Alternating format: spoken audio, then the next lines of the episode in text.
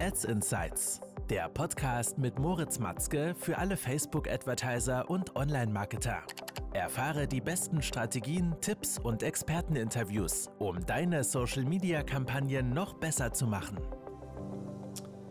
Willkommen zu einer neuen Folge. Mein Name ist Moritz und heute geht es um ein Thema, welches extrem wichtig ist, wenn du Performance Marketing, Performance Advertising auf Facebook, Instagram oder auch auf anderen Paid Social Kanälen betreibst. Nämlich, wie du die Maßnahmen, ja, die Aktivitäten deiner Performance Marketing ähm, Aktivitäten schlussendlich auch beurteilst. Ja, also wie beurteilst du deine Maßnahmen, deine Kampagnen, deine KPIs und deine Metriken wie du hier ein besseres Verständnis für deine Daten bekommst, um am Ende des Tages bessere Entscheidungen zu treffen, um dein Werbebudget effizienter einzusetzen.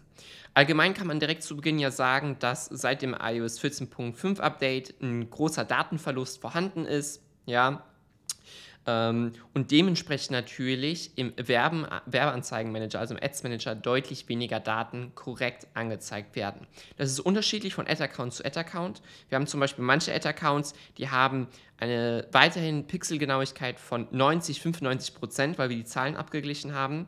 Andere, in anderen Ad-Accounts zum Beispiel hat der Pixel nur eine Genauigkeit von 30, 40 Prozent, also ex extrem hohen Datenverlust. Das ist das eine, der Pixel.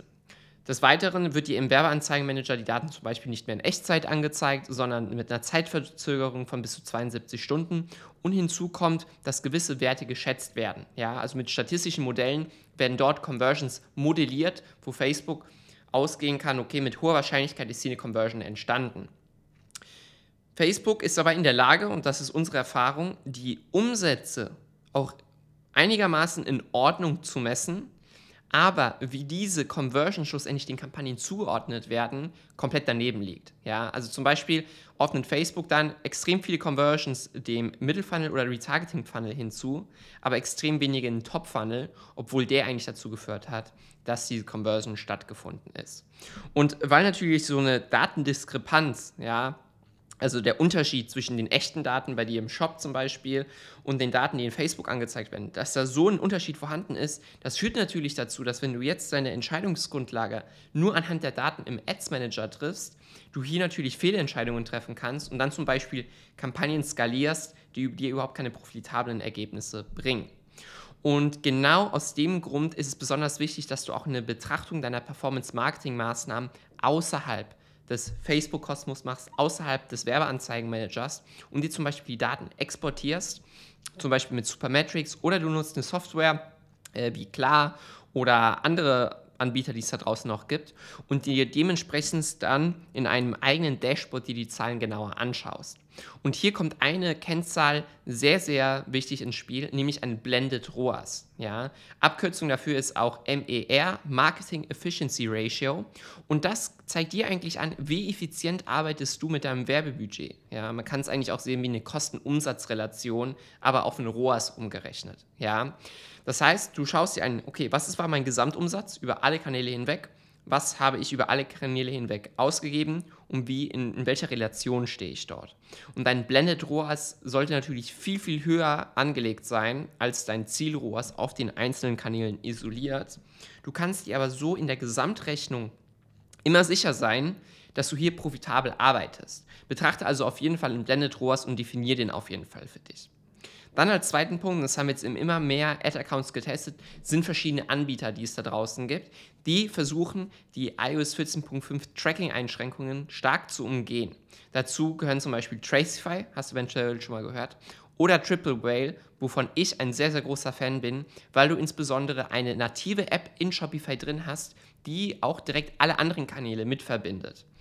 Diese Softwares oder diese Apps, die Lösungen, bieten eigene Pixel an. Ja, also die greifen nicht nur auf die Pixeldaten des Facebook-Pixels, des Metapixels zurück, sondern haben einen eigenen Pixel und können dort dann den klaren Unterschied zeigen zwischen dem getrackten, äh, dem getrackten Umsatz und den getrackten Conversions von Facebook selber und von dem Pixel selber des Drittanbieters. Ja, also ein First-Party-Pixel, First-Party-Data in dem Fall. Und hier haben wir schon verschiedene Tests durchgeführt, isolierte Tests, wo wir Traffic aufs einem bestimmten Land auf eine spezielle Landingpage gesendet haben, um einmal die Tracking-Genauigkeit zu messen und auch, auch Cross-Device-Tracking zu messen. Und da hatte teilweise Facebook eine Tracking-Genauigkeit von 50, 60 Prozent. Und die Tools, mit denen wir hier äh, gearbeitet hatten, hatten teilweise eine Tracking-Genauigkeit von 90, 95, 97, 98 Prozent, was natürlich extrem gut ist und damit diese meisten Herausforderungen, Probleme von iOS 14.5 umgeht. Es kommt natürlich der Punkt DSGVO-konform. Ähm, wie konform ist das? Dementsprechend musst du dich natürlich erkundigen, ob das dort die Datenschutzgrundverordnung, GDPR und so weiter alles erfüllt und ob du das so äh, im Einklang mit deiner Datenschutzerklärung auch überhaupt auf deinem Shop implementieren kannst. Aber diese Tools haben bei uns einen Test gezeigt, dass sie diese Tracking-Datenverluste auf jeden Fall ausgleichen können. Das sind also zwei Punkte, die ich dir mit einmal auf den Weg geben möchte. Ist einmal nicht nur die Daten isoliert in Facebook zu betrachten oder im Werbeanzeigenmanager, sondern auch in eine Gesamtrechnung mal reinzugehen, um dir dort anzuschauen, okay, wie effizient arbeite ich insgesamt. Und als zweites eventuell mal diese Tools testen oder auch andere Tools testen, soll keine Werbung hier sein, um dann zu schauen, äh, ob du damit besser arbeiten kannst. Ich hoffe also, die Folge hat dir gefallen. Wenn ja, dann abonniere auf jeden Fall den YouTube-Kanal oder den Podcast und wir sehen uns schon bald in der nächsten Folge. Bis dahin und ciao, ciao.